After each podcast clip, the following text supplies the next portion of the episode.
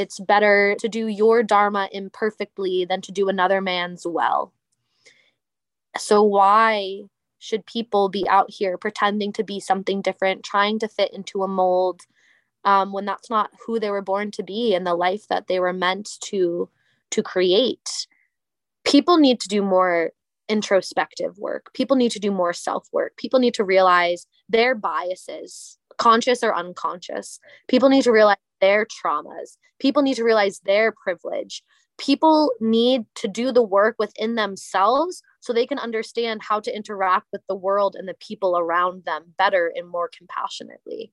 And there's no avoiding the fact that at the root of yoga, at the root of all the fancy poses that you want to do and be in your Lululemon leggings, if you are not kind, if you do not support all different walks of life, all rights for everyone, then you are not practicing yoga and you are not living a yogic life.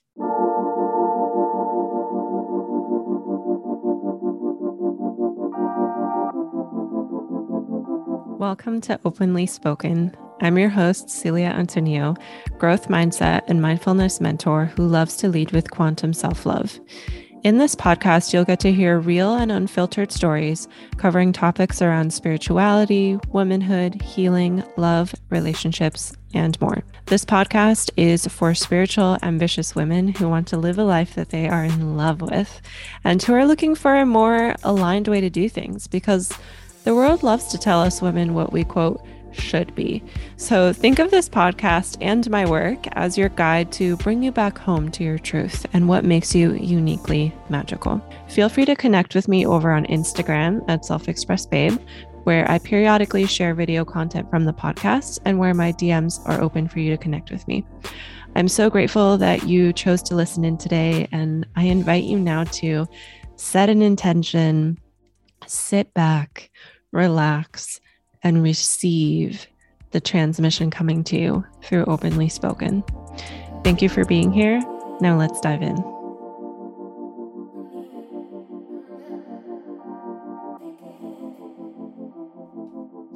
Hello, welcome to Openly Spoken. My name is Celia. I am your host. And I am so excited to bring you this part two episode with Olivia Beaton. If you didn't watch the first episode that came out yesterday, I highly recommend going in there so you can hear Olivia's coming out story. And we talked a little bit about like yoga philosophy and basically just being a good human being and how that means accepting everyone, no matter their sexual orientation, no matter their gender expression. And in this episode, we get deeper into like politics around, you know, we talk about the Don't Say Gay bill.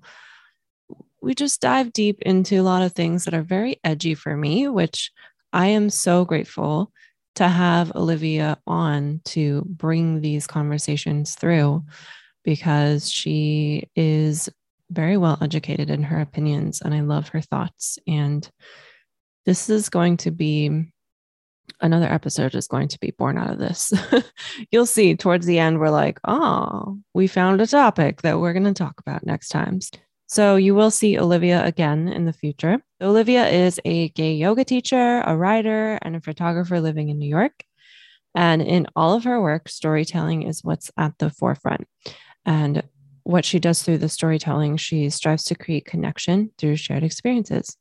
And you can find her links in the show notes to find her on Instagram, both her personal account and an account that she's working on called Namaste Gay Yoga. And yeah, let's just dive into this episode. And if anything triggers you, great. If anything brings up something that you want to have a deeper discussion about, awesome. Reach out to me on Instagram. Feel free to keep the conversation going. You can also reach out to Olivia as well. Her link is in the show notes. And I thank you for pushing play and let's dive in.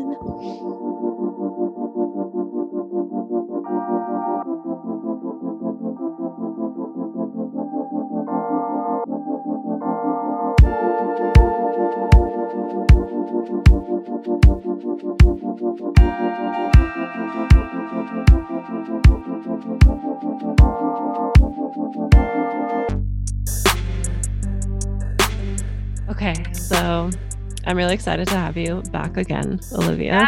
Yes, I'm so Spent two days in a row with you.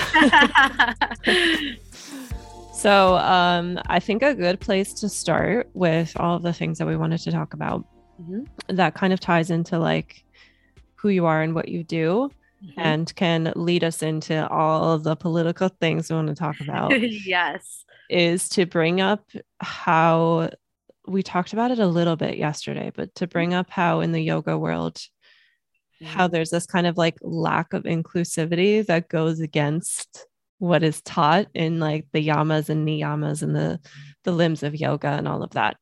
So yeah, let's let's start there. Let's dive in. yeah. So I think at the very root, at the principle of yoga, um, are the yamas and niyamas. And the very first yama is ahimsa, which means Mhm. non-violence. And that's before anything else. That is before any pose, any breath, any meditation, Yeah. any enlightenment. So for me, for most yoga teachers, you know, the way that it was, you know, even intended is that all these things, uh, ahimsa, another one is satya, truth, they Mhm. all come before the handstands, the inversions, the arm balances. And Yeah. so I take ahimsa to mean, um, you know, not causing harm, living in a way that doesn't cause harm to yourself, others, and the world around you. Mhm. So that's how you live a yogic life. yeah. And people from all ranges of life and different belief systems and whatever it may be come to yoga and you can practice yoga without being a yogi. And Mhm. if you want to, you know, have that that moniker, if you want to actually practice the true meaning of yoga on and off the mat, then you have to be a good person and you have to live in a way that um, it creates love and acceptance and, and joy and understanding to all different types of people, even if you don't understand or you don't agree or whatever, you know, at the base of yoga, and even if you want to get into, you know, Buddhism Oh, or Hinduism, um, it's really out just for a second. I'm sorry. Um, no worries. it's really just about people living their most authentic lives, selves, and being happy. Yeah. Yeah. Definitely. When you think about yoga and when you think about, you know, obviously anyone can walk into a yoga studio, a yoga class, a, a space, um, a yoga community. Um, but you have to know going in there that this is a space of acceptance and inclusivity. And a lot of people come here to seek solace because there might not be other safe places Mm. out in the world. Yeah. So it's it's kind of twofold. And you know, you would like to think, you know, I think often when people come into a yoga space, they think it, they'll be surrounded by like-minded people. And Mm. that is true most of the time. Um, but it is also not true some of the time. And it's hard to to grapple with that and understand how people can come to a yoga studio three days a week and take your class um, but you know not believe that you like deserve rights as a human being. Yeah it's really wild and and that shows how like a lot of people see yoga as this like exercise that they do to stay in shape or like even in both of our experiences where like yoga studio owners see yoga as like a thing to profit off of in business and like so let me treat my my employees a certain way and like yeah, insane. It Totally. and it is you know i've had to be super careful and, and mindful about where i do teach and who i do collaborate with and who i do spend my my energy with because i would never want to a put myself but to b put my students or put practitioners or people that i care about or that trust me in a position where they might be exposed to uh, you know discrimination or hatred Mm. or ostracization in any type of way Yeah. Yeah. And yeah, gosh, just like it's really insane that like the whole the whole like so for anyone who's listening who's like what's yamas and niyamas they're basically kind of like morals or like you mm-hmm. can kind of you can kind of equi- equivalent them to like the 10 commandments in the bible like they're like these like kind of like rules That's like guidelines like damning and guilt surrounded yeah of course and this is like this sets the foundation for your perspective on like looking at the world, looking at yourself, looking at like what life is and like how to treat life. And I think that can go. That sounded, I didn't know if that was you or if that was like someone else's voice.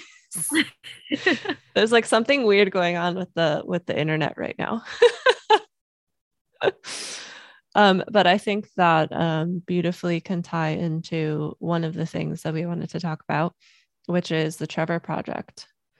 That it's this resource, yes. this like hotline that LGBTQ youth can call and can get support from. Uh, what would you mm-hmm. like to share about that? Yeah. Um, so, what we see a lot during Pride Month is something called pride washing.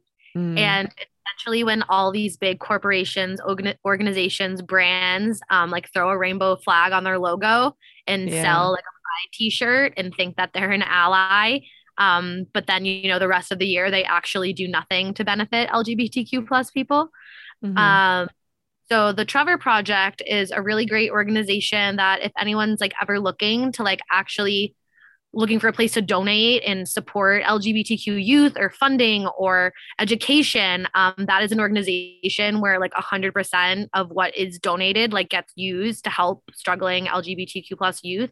Um, so it's my personal favorite organization um, because I just think it's so important. And, you know, I didn't know about it when I was younger and struggling and um, it can often be hard, you know, even if you have supportive people in your life, like even the I even people in my life that I knew that were queer, I was still afraid to come out to or to talk about mm. just because it can feel scary to say to someone you know or love or face to face. And the Trevor Project really great opportunity. They have online chats, they have phone calls. Um, and it's just a place where even if you're not struggling you know mentally even if you just want to talk about you have questions about being queer or about uh, like queer relationships or sex or um, suggestions on how to make queer friends you know the people that work there and the counselors are are queer themselves and trained to kind of um, help facilitate whatever it is that that the caller is looking for. And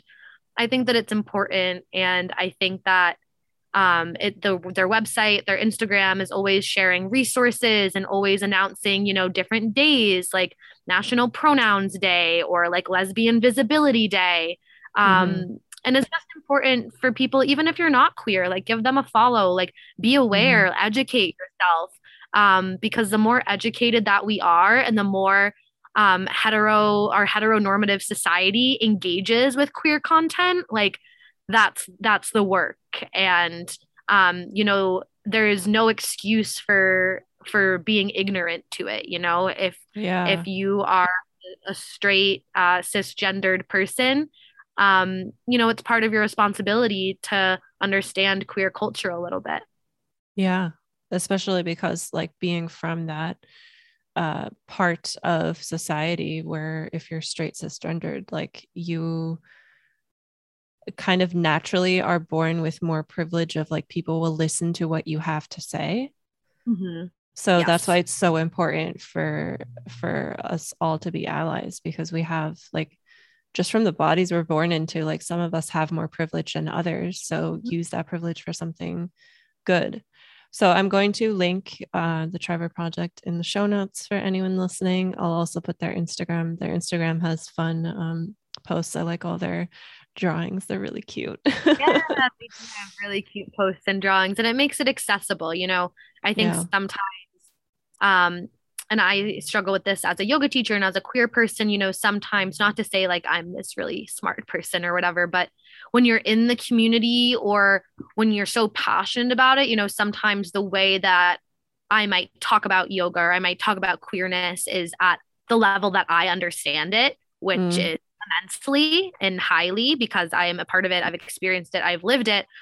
But the Trevor Project does a really great job of making things um, digestible and beginner friendly and for people that might not have as much of knowledge or background. Um, so that's what I really like about it too. That it's it's not like they're yelling at people. They're not calling people homophobic. It's it's very calm. It's a very safe place. It's just it's education and it's it's educational and it's supportive. And um, whether you are a straight cis person looking to learn more or looking for an organization to support, or you're a queer person or queer youth uh, struggling with with something or just looking for an ear to listen, um, they're they do really amazing work. Yeah, yeah, it's good that that it's so good that we have those resources now because that I don't know if anything like that existed when when you were going through your own journey in college. Like it's all kind of recent and new that all of these resources are out there. So that's amazing. And speaking of education, yeah, you probably know what I'm going to bring up. Yes, so I'm it's ready. technically called um, the Parental Rights Act in Education or something. Parental Parental Rights in Education Act. Yeah. Or like Florida House Bill 1557. on the podcast um, that can't see my face, my eyes are rolling into the back of my head. so it's it's also known as the Don't Say Gay Bill. And what's interesting about like what the piece we brought up about education this like cuts off education in a way of like if children like i know that it's it's saying this thing of like the teachers aren't allowed to talk about their um, partners if they're gay or something like that and it's only for like kindergarten to third grade which i find very interesting because as someone who's the oldest of four, my I remember my little brother when he was six, which is like first grade. So that's within that layer. That's mm-hmm. the time where they ask so many questions. And yes, if we're yeah, and if we have these laws where we're like not allowed to talk about certain things, like what how does that create safety amongst kids who are just curious where you then take their because it's very traumatizing for children if they're curious mm-hmm. about something and that's met with like this like oh it's bad to be this because then they learn to like hold back right. their expression on like other topics too right right so i think what it first boils down to is it's just so it's not funny but it's it's funny for lack of a better word how um, the conservatives that are trying to put this law into effect are just so hypocritical because they're the ones that are they hate censorship. They hate censor, censorship. They mm-hmm. value their freedom of speech their freedom of religion their freedom of guns or whatever the hell else that they care about um, but they only care about censorship um, when they don't want their kids to be gay mm. they only care about censorship when it's not um, it doesn't cater to their straight heteronormative society that they want to form. And so the Don't Say Gay bill, um, a word that conservatives are associating with it, which is just so, so disgusting beyond what I can even put into words. Um, they think that educating about queer relationships, queer people is grooming, uh, which is what the word you use to describe a child predator. Yeah. Uh, Oh my gosh. And they're saying that, you know, LGBTQ plus people um, are grooming children. And that is so upsetting and disgusting for so many reasons because whether they agree with it or believe in it or not, you're born queer, you're born how you are. Um, and, you know, you can't force someone to be gay any more than you can to force them to be straight.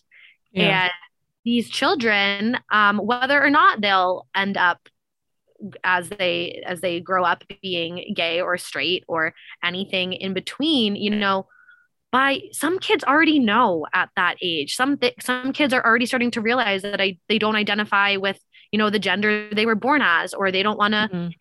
Express themselves in certain clothes, or they're already start you know they see um, a same-sex couple relationship and you know it resonates something within them. And it's just so upsetting in a place like school that's supposed to be safe that's supposed to educate you that um, states like florida are trying to squash that and take it away. And like you said it creates the narrative that there's something bad wrong evil inappropriate about the topic yeah. and the conservatives here's the thing queer education information isn't talking about gay sex right? Like mm. we're not going to these kids and being like, this is how gay people have sex. Because you don't do that about straight people either, right? That's yeah. I mean, I guess you do point down the line in sex education, which is a, a different topic, but it's like kids watch Disney movies where princes and princesses are kissing. Yeah, and they, that's true. They see that maybe their parents are heterosexual and they see mommy and daddy kiss, or yeah. they see a picture of their teacher's husband on her desk and mm-hmm. shortly after this this bill um, has been going on there was a teacher in florida who got fired for talking talking about her pansexuality because a student asked her about her partner or something along those lines. In and florida? In florida. Well the bill isn't even like i know it passed but it's supposed to not be effective until july is what i read. So how were they allowed to fire her? Um, I guess it just, you know, the school, it went against whatever morals, beliefs, laws they they had yeah. in place at the school. It's just so upsetting. You know, I I babysit and nanny and I work with kids a lot. And um a month or so ago I was I was babysitting for a new family and the the daughter was about maybe 6 and the son was like 10 and the, my background on my phone is a picture of me and my girlfriend. And so she was like, "What's your phone background?" And I I showed her. I was like, "That's a picture of me and my girlfriend."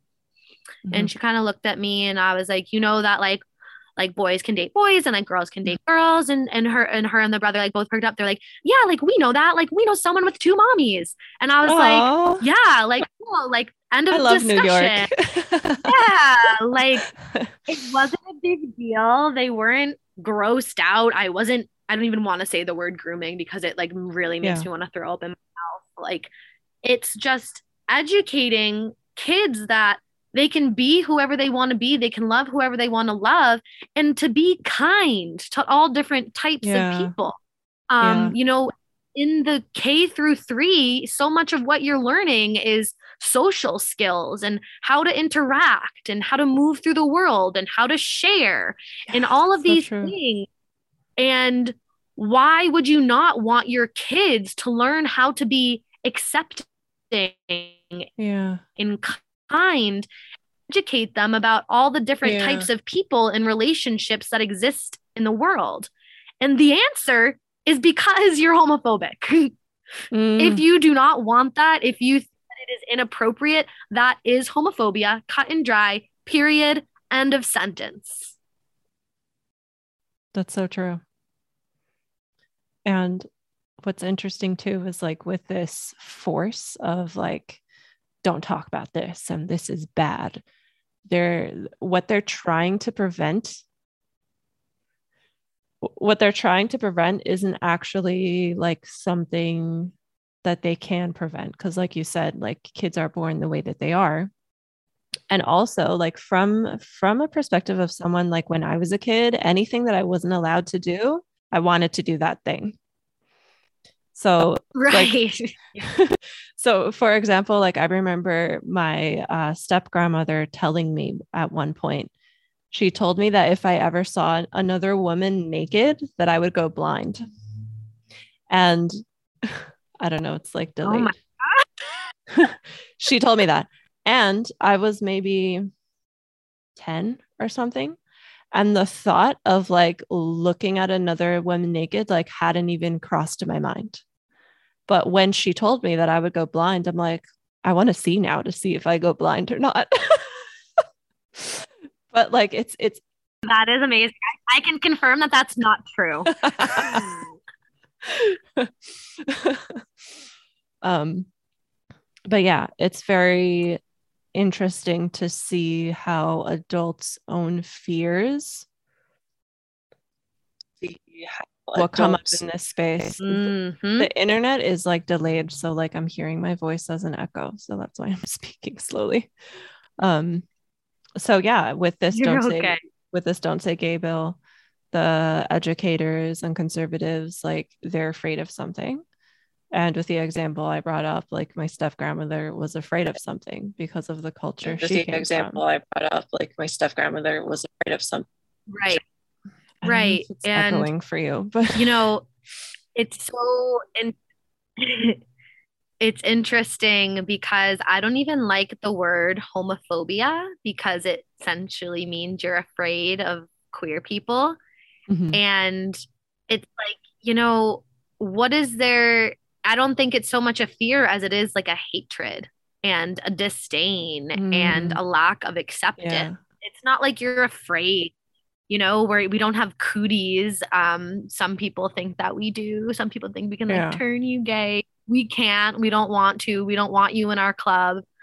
Yeah. Um, but part of what's so um so detrimental too about this bill is that it also um, you know they're trying to ban certain literature and certain books about that might have queer plot lines or even you know um, uh, stuff along those lines and there's like a list of um, books have been banned since you know hundred hundreds of years and um, now they're trying to ban books that have like queer content. And again, it's yeah. just so frustrating because, you know, you want this freedom of speech, you want all of these rights. And because of those rights that these conservatives want, people can go out into the world and make queer content and books and shows and educational programs and whatever it may be but they're saying, oh, we only want this freedom when it's what the message and agenda we want to push and we want yeah. our kids to turn into. And it's like a kid should be able to walk into a library at school and maybe they're struggling with their sexuality. Maybe they, you know, there's a book called I Am Jazz, um, and it's about like a, a trans kid. And, you know, a kid should be able to walk into their library and, and read that book you know mm-hmm. it's it's not harmful and right it's like we're banning books we're banning queer content um let people walk into our kids schools with guns and murder them oh yeah my god yeah where's the control yeah where's the worry about that mm-hmm. there are no mass yeah. queer people taking lives grooming them ruining them Whereas yeah. there are actual problems that are impacting yeah. kids. We don't have, we have a lack of formula right now. We have AR 15s ra- ravaging throughout the country. And mm-hmm. it's like, do you actually care about the kids and mm-hmm. their safety and their well being? Or do you just care about your political agenda and your straight cis ego? yeah and and speaking of that too of not caring about the kids like they're doing what they can yeah also and, and speaking of that too of not caring about the kids. My voice keeps echoing. It's so confusing to my brain. I'm like oh um what was i going to say? I was going to bring up the roe v. Wade how they're doing what they can to have even more children in this system that like i'm gonna i'm gonna call it disempowered because in my opinion if like if a baby is brought into this world whose parents like didn't actually want them or wasn't emotionally ready for them or whatever the situation is every situation is different but they were forced to become parents because now where they live it's illegal to have an abortion and it's illegal to like drive to a different state where it's legal and like go get what you get get the get the uh, medical services that you need. Kids feel that. Yep. Yeah and it's it doesn't make sense you know? It's again it goes back to the hypocrisy and the agenda because it's just like you you want to control women's bodies or or people with with people with uteruses bodies and you want to control how bringing children into this world. But then when they get here you're forcing all this stuff on them and you're not protecting them you're saying yeah. every child has to come into this world but we're not going to provide them yeah.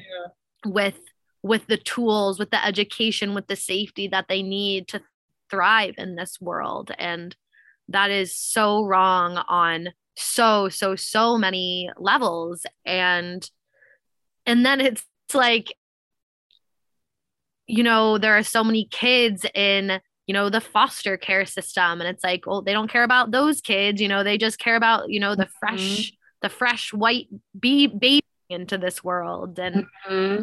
it's really a double standard that is frustrating yeah and those like the foster care systems and adoption agencies they're profiting off of these children that are within the system and that's probably exactly why like that is probably one of the reasons why behind oh, this echo is so annoying. I hope that this audio is like good. Um but that's probably one of the reasons why they they wanted to overturn this bill. And what's interesting to bring this to like relate this to the top to our topic and our okay echo stopped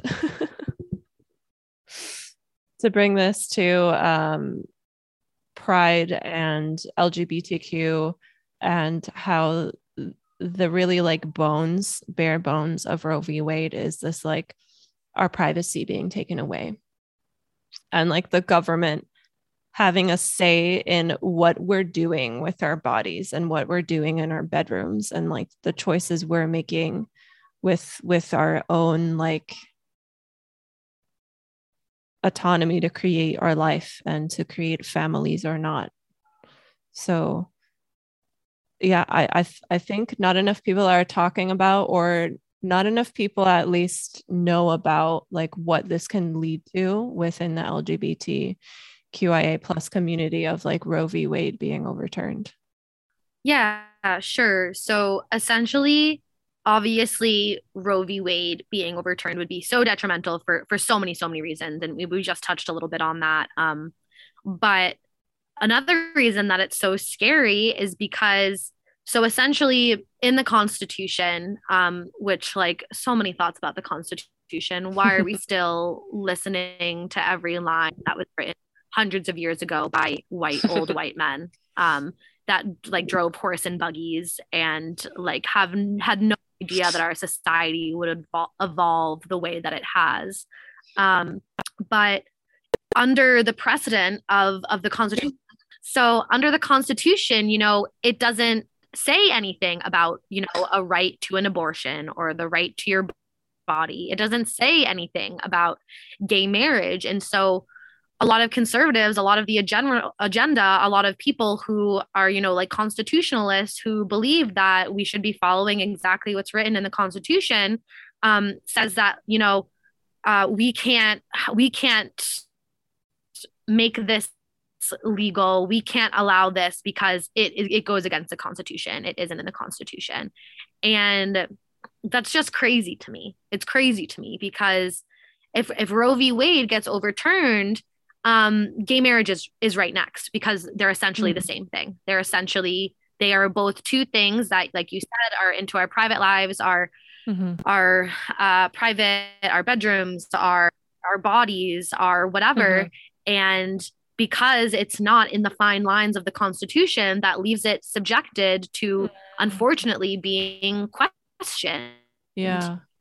Um, and that's extremely dangerous. Yeah. You know, it's extremely, extremely dangerous for so many reasons. Um, because it's, you know, even I gave you an example uh, yesterday. It's like I was watching an old episode of of TV from the early 2000s um, before gay marriage was legalized. I don't know what state that they were in, but um, you know, a woman was moved to tears because she was like, if if my partner, you know, gets injured or goes to the hospital or something happens, like because I'm not legally bound to her, like I have no rights. I'm not her next of kin. I can't be her emergency, whatever it is. And it, that is just so dehumanizing on yeah. so many levels to be told by, by the country that you live in that the way that you love your relationship doesn't exist, isn't valid, doesn't matter. Mm-hmm. And I mean, it's flabbergasting to me. It's just flabbergasting mm-hmm. that we have come so far and we legalized gay marriage and we have Roe v. Wade, but that there are people in this world who think that both of those things are so bad, so detrimental, so wrong that they want to undo them. That's what's yeah. scary. The fact that we can take so many steps backwards. Yeah, that is scary.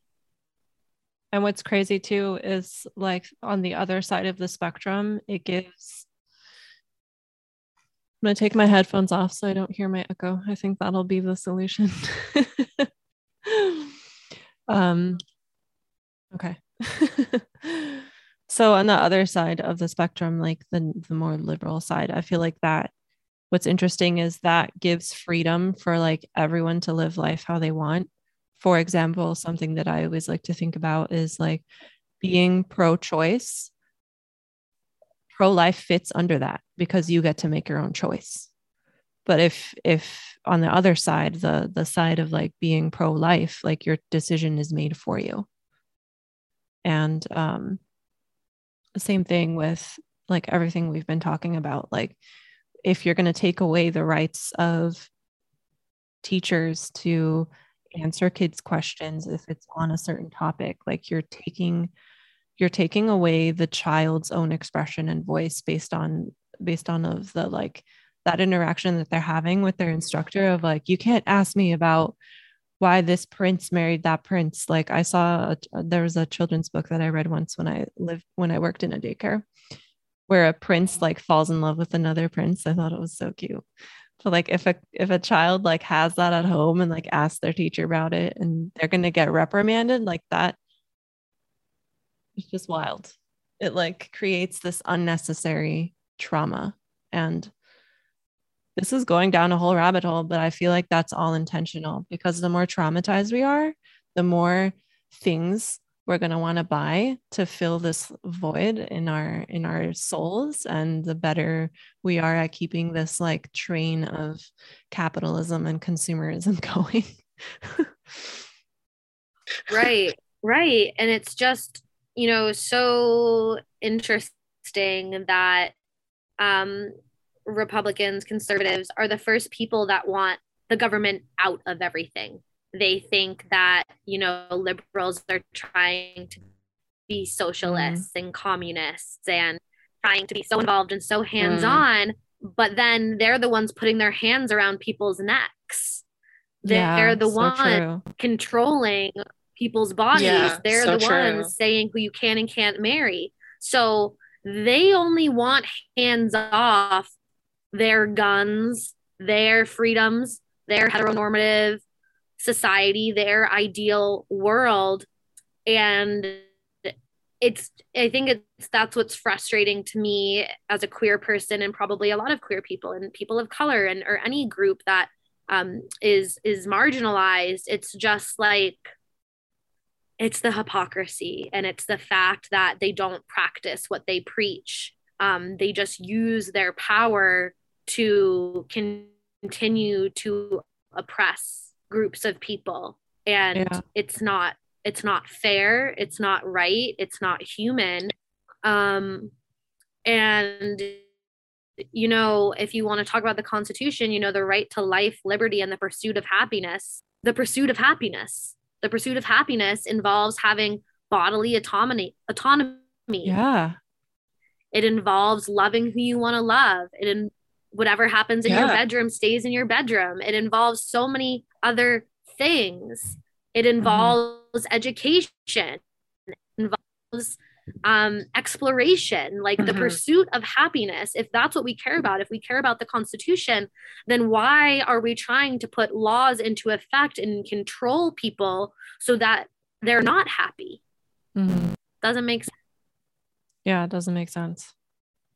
And they'll they'll use like wording like my body, my choice when it comes to like with the pandemic, like wearing a mask or getting uh, getting a, a vaccine or something. But then when it comes to abortion, like we say my body, my choice, and they're like, no, we make the decision for you. Like it, it definitely is the hypocrisy. Hold on, let me get my video back. Okay, here we are. We're back. We are back. Um, so I think I gave you yesterday. We talked a little bit about. Um, I just saw this amazing, um, amazing uh, post on Instagram yesterday, and it was a, a gay male student in in Florida, and he was giving some type of graduation speech. yeah, uh, the curly hair, school. right? Yeah, so he essentially, um, his administration told him that if he talked about being gay, um, he would, um, they would cut the microphone. They would not listen to him talk. They would stop his speech. And so instead of talking about being gay, being queer, he used like curly hair. And so he said, you know, I have curly hair and um, you know, I met other curly haired people here and I had curly haired teachers that supported me and made me feel not alone. And it can be hard to have curly hair in Florida's humid environment. And it was really powerful. And um, that's why this matters. That's why when people are like, oh, well, that won't pass, or don't worry about it, or if it does, it's not a big deal. It is a big deal. Yeah. The Don't Say Gay bill is a big deal. Roe v. Wade is a big deal. The potential of gay marriage being reversed is a big deal. Mhm. These are big Uh-huh. deals. These are, are life or death for some people. You know, like queer kids don't see themselves represented in school. They can't talk about themselves, their family. I mean, that means if a kid goes to school and has queer parents, they can't talk about their moms, their dads. Like, that is just so heartbreaking. Yeah. And when you don't see yourself represented, it leads, it goes back to the Trevor Project. It leads to higher depression, mental health issues, suicide rates. Mhm. Um, Mhm. And again, it goes back to if we were trying to protect these kids, if we cared about them, if we wanted them to be safe, happy, and healthy, we wouldn't be putting them at, at risk to to potentially, you know, spiral down a, a rabbit hole um, if they don't turn into the people that you know conservative lawmakers want them to be. Yeah. I wonder too if it's like so the most of the conservative lawmakers fall into this like old narrative of like really old traditions that have kind of been like Mhm. feathering out and you know not really being carried on by like newer generations millennials and, and gen zers and i wonder if like a, a huge part of this is like them being scared that like you know like they're a minority now and because That's a hundred percent part of it. Yeah. That's a hundred percent. People are genuinely people like that are genuinely afraid that white people will be a minority in like the next 10 years or so and like that terrifies them and i don't know like, why because that- like what's the problem right and like also like remember when you came here and like stole land and stole this country from, Mhm. from native americans like you didn't even So- you don't you came here second Yeah. and it's just so scary how people don't see the correlation. I don't want to make a huge jump and obviously it's different but like hitler in nazi germany like looking for like one pure race. Yeah. like if you're so afraid that white cis people are going to be the minority like who cares? Everyone else has been the minority for hundreds of years yeah. and we turned out all right. Yeah. we're still here. We're still fighting. Like make some room at the table. We don't want to overtake you or overthrow you like we just want to be equal with you Yeah. And Hitler also was hypocritical because he didn't even have blonde hair and blue eyes. Like what he said Right, was right. right but all of this can really tie back to this like yogic way of looking at the world. And Yeah. it's almost, it's almost comical of how distracted human beings are of Mhm. using external like this human these human meat suits that we wear using that to like judge whether or not someone is good enough, worthy of rights, worthy mm-hmm. of um, a nice place to live, worthy of happiness, and all that stuff. We're distracted by all of that when really down to the essence, we're all the exact same. Like you and I are the same as all these conservative lawmakers at the deep core level. Like they have the same thing in their core that we have, but we're just pinned against each other and fighting and it's it's really stupid. And that that makes me wonder what's actually going on this whole time. Like this whole time that roe v. Wade has been in the news and there's a school shooting that just happened a few days ago like this whole time where all these big things are happening what's actually hap- like what's actually being passed and like what the fuck is right. going on? Right. You know? It's it's a lot. It's scary. And you know relating back to the yoga you know i am not subtle i don't know if you've gotten that over the last the last couple hours we spent together but i and I, I talked about it in you know part one about how i think that i i when i was 18 i, I was forced to register as a republican mm. um and i uh you know I was made to be and feel a certain way. And now I think I owe it to myself to to speak up to be mm-hmm. loud and you know i post on my social media i share links i repost posts i do all this stuff and i've been challenged or told or um, asked as as a yoga teacher you know i should be more palatable mm. i you said this in your stories once i remember yeah, I should be more palatable. I shouldn't be so political. I'm going to turn students away. Um, and to that, I literally say, fuck you. To that, I literally say, middle fingers up. I literally, if you don't want to come to my yoga class because of who I am, of my politics, of my beliefs in this world that everyone deserves equal rights, that people should have rights to their bodies, that kids shouldn't be shot in schools, that um, anyone should be able to marry who they want, that um, everyone should have health care and rights, whatever it is. If if you don't want to come to my yoga class because of that, fantastic, because I wouldn't want you there because you're not actually practicing yoga. Yeah. Yeah. And it's just frustrating because you know there probably are people that that don't like me or don't come to my class or think that I'm crazy or a radical leftist or whatever but I feel strong in the fact I have studied yoga I have read the texts. I have analyzed it. I have talked to other people about it. And there's no avoiding the fact that at the root of yoga, at the root of all the fancy poses that you want to do and be in your Lululemon leggings, if you are not a good person, if you are not kind, if you do not support all different walks of life, all rights for everyone, then you are not practicing yoga mm. and you are not living a yogic life. Yeah.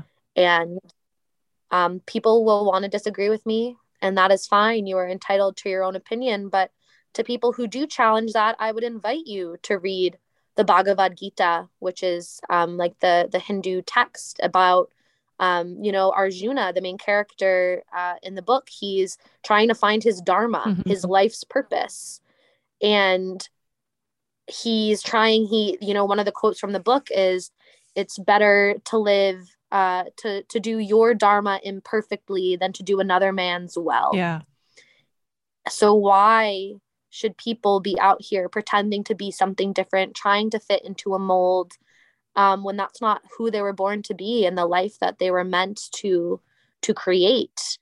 Um, and I would invite people to look again at the yamas and niyamas and the roots of yoga and read the yoga. I mean, the Yoga Sutras is a bit dense, but read a yoga book, read a, a philosophy book, read read something, do research and not the kind of research where you think you know more than the the CDC or scientists or immune specialists like do actual like research about the root and the meaning of of yoga because um I promise that it correlates with human rights yeah. in all shapes and forms. For sure. And that's exactly why the world needs yoga. Like that's why yoga teachers exist. Like I'm not sure about you, but when I went through yoga teacher training, I didn't intend on ever becoming an instructor. I just went to learn more about Mm. yoga. And when I went through it, I was like, holy shit, like this is what can cure the world of all all of Mm. this unnecessary shit that we're creating, you know? And like Yes. even what you said about like how people uh shouldn't be fitting molds, like the way that this this agenda of like being hateful and like only like only this one path is right Mhm. has been kept alive by generations and generations of like adults fearing their children into following and even like if you want to take it even deeper to like Christianity like there's so much fear in Oh, Christianity and take it deep. Catholicism that it's just like I am. That- I was raised Catholic, Oh. and I, uh, I averted out of that as fast as I Yeah. possibly could. Um, well, it's just because. So I, I don't want to shit on on all religions, and I don't pretend to know a lot about religion, but I do. I was raised Catholic, and I do know a, a decent amount about Buddhism and Hinduism because of of yoga, and because I I resonate a lot more with Buddhism Yeah. and Hinduism because their principles are really about pe- being happy and finding happiness and finding enlightenment and being a good person, which I, I resonate with. mhm. Um, but yeah, I remember sitting in my CCD. I don't even know what that actually stands for. I called it cruel child discipline. um, but it's a type of Catholic uh, schooling. okay And I remember sitting there in a room full of like 50 kids and it was right before my confirmation, so maybe 13, 14. And I didn't know that I was gay, but you know, probably in the back of my head. yeah And I remember sitting there, and the guy in charge, he was like, if you're gay, if you have sex before marriage, if you get an abortion, if you get divorced, you're going to hell oh my god in a room of 50 kids. And so I'm not good at math. I don't pretend to be. But statistically, like one fourth of people in that room not only are queer, queer, let's say one fourth of the people in the, that room grow up to, to be recognized that they're queer, but at least every person in that room probably had an experience with one of those things Yeah. that you listed. yeah And I remember raising my hand and I said, I thought that God was supposed to love everyone. And I got in trouble and he didn't answer my question. And that's what's so frustrating about creating this place of shame, of sin, of hell. You know, there's conversion therapy, which Mm. is disgusting yeah sick in of itself. Um, but it's like, you know, in the age, and like you said, you know, um, in the age of Trump, you know, we had someone who was standing in front of leading the country spewing this hatred, spewing that it was okay Mhm. to demean people and dehumanize and demoralize people. And there are little And- boys who saw that and who uh, probably idolize him and want to be just like him. There are people in this world who share his same beliefs who probably felt the need to be like a little bit quieter about what they're believing because um, of all this like progress that we've made recently. But then when he was there, the message was it's okay to be hateful. It's okay to say things like grab her by the pussy. Like I can't believe that we had a president that could say that with and no who made fun of a special needs person Yeah. on there's so many things. Oh my gosh. there's so many things and it's so problematic and you know people will say well like he says stupid shit like it's fine like i just support his politics that is part of his politics. You can't separate Yeah. the things that he says the causes he supports and doesn't support um with with whatever. You can't separate his stance on taxes or the middle east from gay marriage and roe v. Wade. Like you you can't separate it Mhm. because while it might not impact you and this is a conversation i had with a lot of people or i try to have it's like just because it might not matter to you it matters to someone that you care about and if you do Yeah. truly love and care about that person i said this to people in my life if you love and care about me yeah. you won't vote for this person. And Yeah. when you think about 2024, I drive around and I see Trump DeSantis flags, and that makes Oh me want to throw up because Ron DeSantis is the one in Florida with the Don't Say Gay oh bill. Oh my gosh. so it's just so alarming that even after you know you feel like you're in the clear these people still have fuel and energy Yeah. and hatred and whatever in them and and they still think that they lo- they still think they won the election. And it's just so scary. It's so scary to be different. And still in 2022 it's scary to be a person of color. It's scary to it's scary to be queer. It's scary to be disabled. It's scary to be impoverished. It is scary to live in a world where all the odds are stacked against you. Mhm. So, what do you think we should do? Also, another another random thought before I before I give you this question. I think because of all this, I wish there could be this, but like even if it did exist, there'd be a way for people to cheat on it.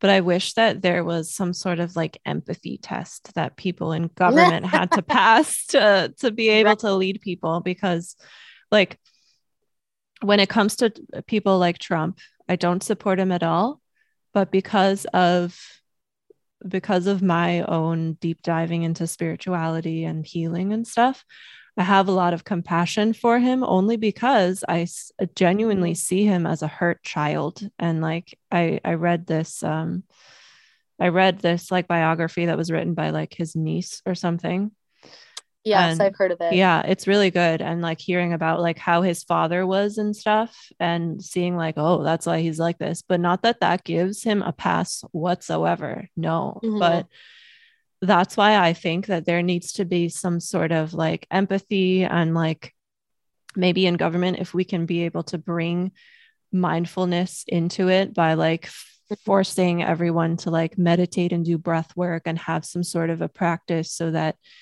we can disconnect from our ego because that i think that's Right. the problem especially with someone like trump is he's just an gigantic ego and he's so identified with his ego but he's not that ego. He just doesn't know that he's not that e- ego and it's like he's so old too that it's like it's a lost cause. Like i don't think he could ever maybe if he ate a bunch of mushrooms i don't know. You know like Well, it's like the saying like hurt people hurt people. yeah exactly exact it's exactly that. And it's like um yeah like i try like the people in my own life that have you know made me feel some type of way or been homophobic to me like i do try. It's hard. It's very hard work to yeah. find compassion or empathy Mhm. or or whatever. Um but i think yeah i think that as a society you know some people think that yoga is crazy. Some people think it's woo woo and whatever and, and everyone's entitled to their opinion but people need to do more introspective work people need to do more self work people need to Mhm. realize their biases conscious or unconscious yeah people need to realize their traumas yeah people need to realize their privilege people need to do the work within themselves so they can understand how to interact with the world and the people around them better and more compassionately Yeah. Yeah.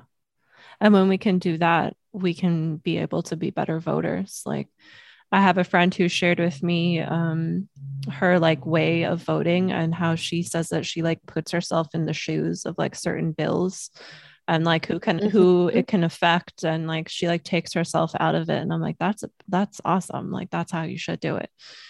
right. It's important. It's because it's not just about you. Yeah. it's not just about you. And i think that and again that's at the the root of yoga you know being kind to everyone you know supporting everyone Yeah. love compassion um it's like well, even if you want to if you want to rope christianity into it if you want to say love thy neighbor Yeah. why Dude, don't we should have a whole nother episode. Maybe we can like do another episode like next month or something where we talk about Christianity and Catholicism and yeah that so would be a huge trauma. rabbit hole. And I've loved this. I love how like um something is coming to me that like a coach said to me a few months ago of like don't be afraid to be polarizing and I know you're not afraid of that cuz like you've mentioned your but like I've n- I've never had a podcast episode on here where I'm sharing my political stuff or about Trump. I don't really post that stuff on my business page Mhm. like I'll post it on my personal page but not really on my business page so yeah, thank you for like bringing that to this space because it's important stuff Of to share. course.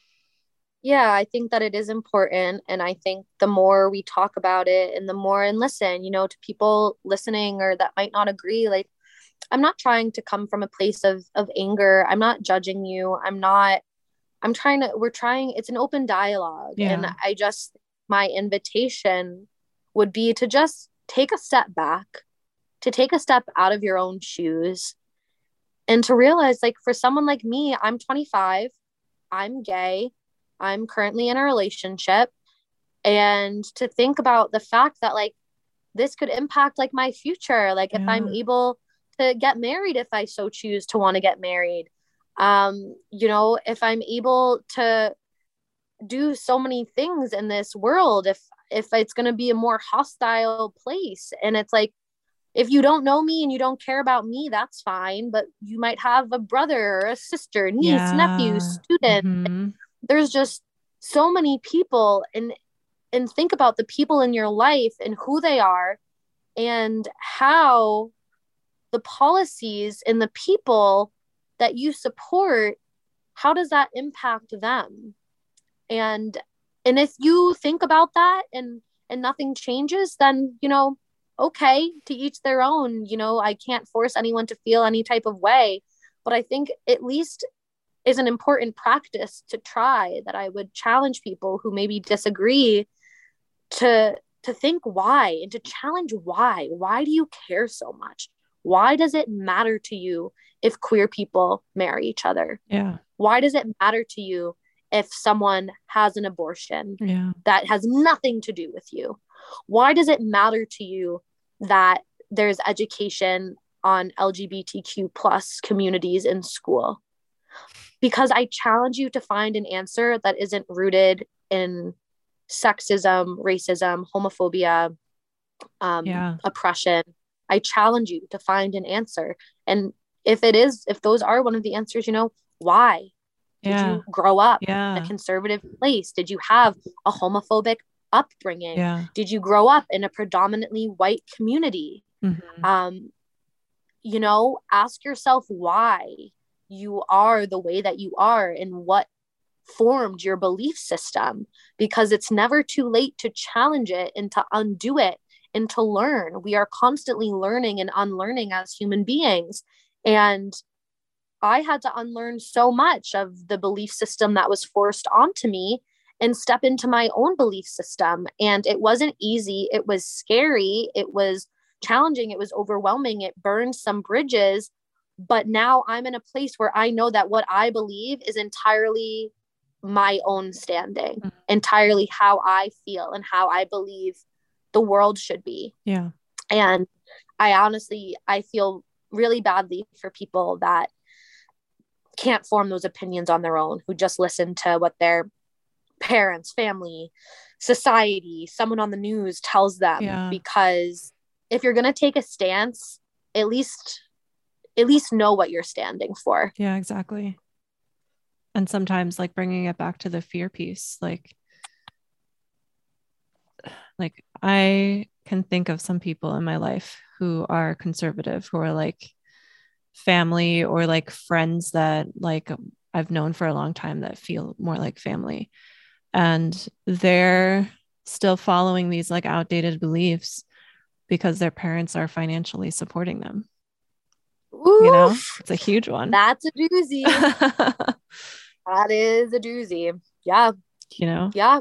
And it's and it's like at what cost? Yeah, like is i don't know. I you know is that money worth sacrificing your morals? Yeah, it's i not. can't answer it for you but my answer would and is no. Yeah, and you know there are i um someone asked me this question. I got into a lot of arguments during the um during the election with family members because they thought it was really offensive what i was posting about trump and conservatives and republicans and i was like okay you know you're entitled to your feelings about that but again i would invite you to imagine how i feel that if you're offended by what i'm saying about this crusty old cheeto man like how I feel about what he's saying, what he's perpetrating about myself and my community and the people that I care about and the way that I live my life. And the question that was posed to me was, what about your people that voted for him? Meaning the small percentage, I think it's around 12%. You can fact check me. Yeah. Um, but it's a small percentage of LGBTQ people who did vote for Trump, who identify as a Republican, conservative, whatever. And obviously, I'm not going to generalize, Yeah. um, but I would say that I've met people like that. And, you know, I think it's twofold. I think part of it is they might be too afraid to come up under the foot or the thumb of their upbringing Yeah. uh, or the fact that they have so much internalized homophobia that they might even be afraid to come out or they might be afraid they have been so conditioned to hate themselves that they vote for lawmakers that that reflect that and that is so devastating Yeah. um it is so devastating that even though the proof is in the pudding that there's still a well it be small but still a percentage of the lgbtq plus community who is still voting in a way that doesn't benefit them because of whatever trauma or upbringing or um or a plethora of other things. And and i i found that infuriating because i was just like like where do you even yeah. what do you even say to that? Where do you even begin? Um but again it goes back to the empathy and the compassion. And i i'm always open to to hearing other perspectives and to having conversations. But i think for me there's just a really thick line where it's not just politics. We can't still be friends. We can't if you vote if you disagree with my existence then that is offensive to me. And that that's that you know? I i think that a lot of queer people or a lot of minority or oppressed groups are expected to still act decent and be kind to Mm. people to people who oppress them and marginalize them and abuse them um for their and that is a own for their own correct. safety, right? Because there's a Mhm. yeah, because it's scary to be themselves. And even like Mhm. anyone, anyone at all who's voting on a more conservative um, side, like that's not even helping them to have these people lead. Like if you really look at that from a deep level, because these people are perpetuating and le- allowing these groups of people who don't do the introspective work don't do the inner work don't like actually sit there and and grow and liberate themselves because here here is um here are people who are leading the world who aren't doing that themselves. So as we vote for them like that just cycle continues. It's almost like if you look at if you look at the whole history of america you can kind of relate it relate it to like inherited child uh, not child inherited family trauma of there there's Yes. these like patterns that have kept on going.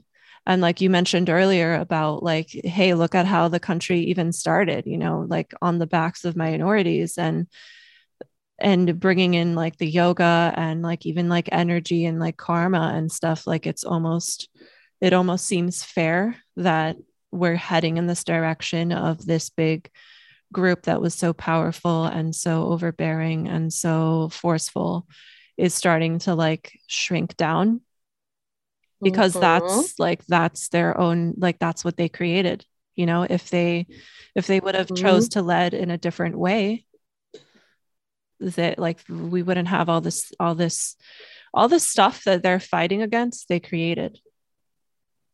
Right. Right. You know, they're creating Right. their own suffering. Yep. And they they Yep. think it's like no it's lgbtqia plus people. It's women. Mhm. it's people who are of this religion. It's people who are of this race. No no no no no. Take the finger It's and point it at yourself yeah it's easier to point the finger than it is to look in the mirror yeah yeah uh, i've enjoyed this and yes me too me too this was fun to just like flow and talk about like very polarizing topics. So, yeah. Yeah. Then I would encourage people there's petitions going around about the don't say gay bill. There's materials like seek it out like hmm. educate mm. yourselves about it like read on it because it's literally horrible yeah um and if you think that it doesn't impact you again think about people in your life that it could impact yeah. and um like lead with your heart like lead with your heart and have compassion and empathy for all the different types of people that there are in this world and you know america used to used to portray itself as the greatest country in the world this country of freedom and and it's just like if America wants to live up to all the hype, all the all the things that some people believe to be true and say, it's just like we have some work to do. And there's nothing wrong with having work to do. Um, but you know, it's important work that needs to be done. And it's not, you know, this country isn't based on freedom until everyone has the same freedom. Yeah. Yeah. Anything else you want to add before we stop our recording? um, I just be intentional, be kind, um, educate your kids, have conversations mm, with your kids, yeah. because who knows if they will be getting them in school or not. Yeah. Um, and I think that it's so important. I think that I would have struggled so much less if I had known it would have been okay mm. to be queer from a young age if i had known queer people in my life if i had had access to queer material um, my life would have been so different um, and i still got here and it's great and i'm happy but i i think that we have an opportunity now to change things for the better and not for the worse um, and i hope that I, we see that come to fruition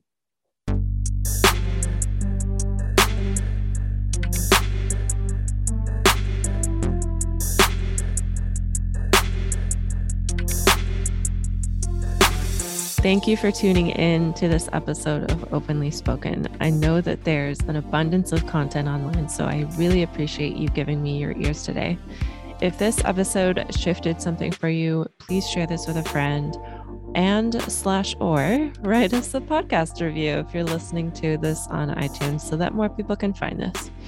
If anything shifted for you from this episode that you want to have a conversation about, I would love to hear from you. Just send me a DM over on Instagram at self express babe, and that is in the show notes. Thanks again for tuning in, and I'll see you next time.